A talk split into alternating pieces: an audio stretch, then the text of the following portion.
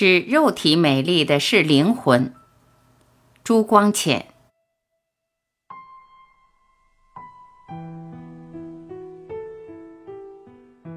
有时候我想，人的肉体是相似的，由同样的物质组成，服从着同样的生物学法则。唯有灵魂的不同，才造成了人与人之间的巨大差异。有时候我又想，灵魂是神在肉体中的栖居，不管人的肉体在肤色和外貌上怎样千差万别，那栖居于其中的必定是同一个神。肉体会患病，会残疾，会衰老，对此我感觉到的不仅是悲哀，更是屈辱，以至于会相信这样一种说法。肉体不是灵魂的好的居所，灵魂离开肉体，也许真的是解脱。肉体终有一死，灵魂会不会死呢？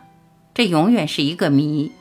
既然我们不知道灵魂的来源，我们也就不可能知道它的去向。我站在镜子前，盯视着我的面孔和身体，不禁恍惚起来。我不知道究竟盯视者是我还是被盯视者是我。灵魂和肉体如此不同，一旦相遇，彼此都觉陌生。我的耳边响起帕斯卡尔的话语：肉体不可思议，灵魂更不可思议。最不可思议的是，肉体居然能和灵魂结合在一起。人有一个肉体，似乎是一件尴尬事。那个丧子的母亲终于停止哭泣，端起饭碗，因为她饿了。那个含情脉脉的姑娘不得不离开情人一小会儿，她需要上厕所。那个哲学家刚才还在谈论面对苦难的神明般的宁静，现在却因为牙痛而呻吟不止。当我们的灵魂在天堂享受幸福，或在地狱体味悲剧时，肉体往往不合时宜地把它拉回到尘世。我们一生中不得不花费许多精力来伺候肉体，喂它、洗它、替它穿衣、给它铺床。博尔赫斯屈辱地写道：“我是他的老护士，他逼我为他洗脚。”还有更屈辱的是，肉体会背叛灵魂。一个心灵美好的女人可能其貌不扬。一个灵魂高贵的男人可能终身残疾。荷马是瞎子，贝多芬是聋子，拜伦是跛子。而对一切人相同的是，不管我们如何精心调理，肉体仍不可避免地要走向衰老和死亡，拖着不屈的灵魂同归于尽。那么，不要肉体如何呢？不，那更可怕。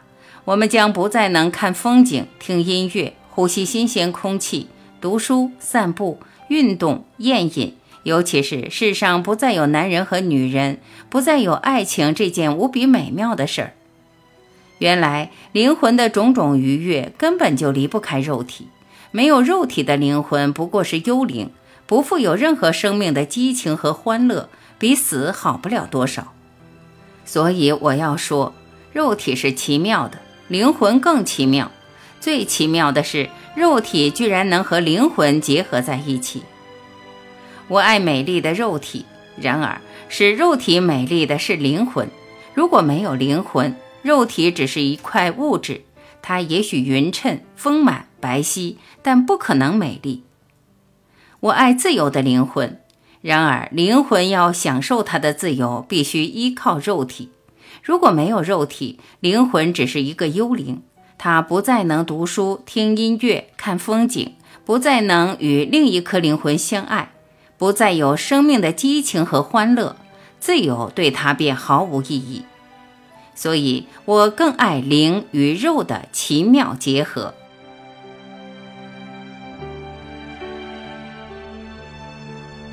感谢聆听，我是婉琪，再会。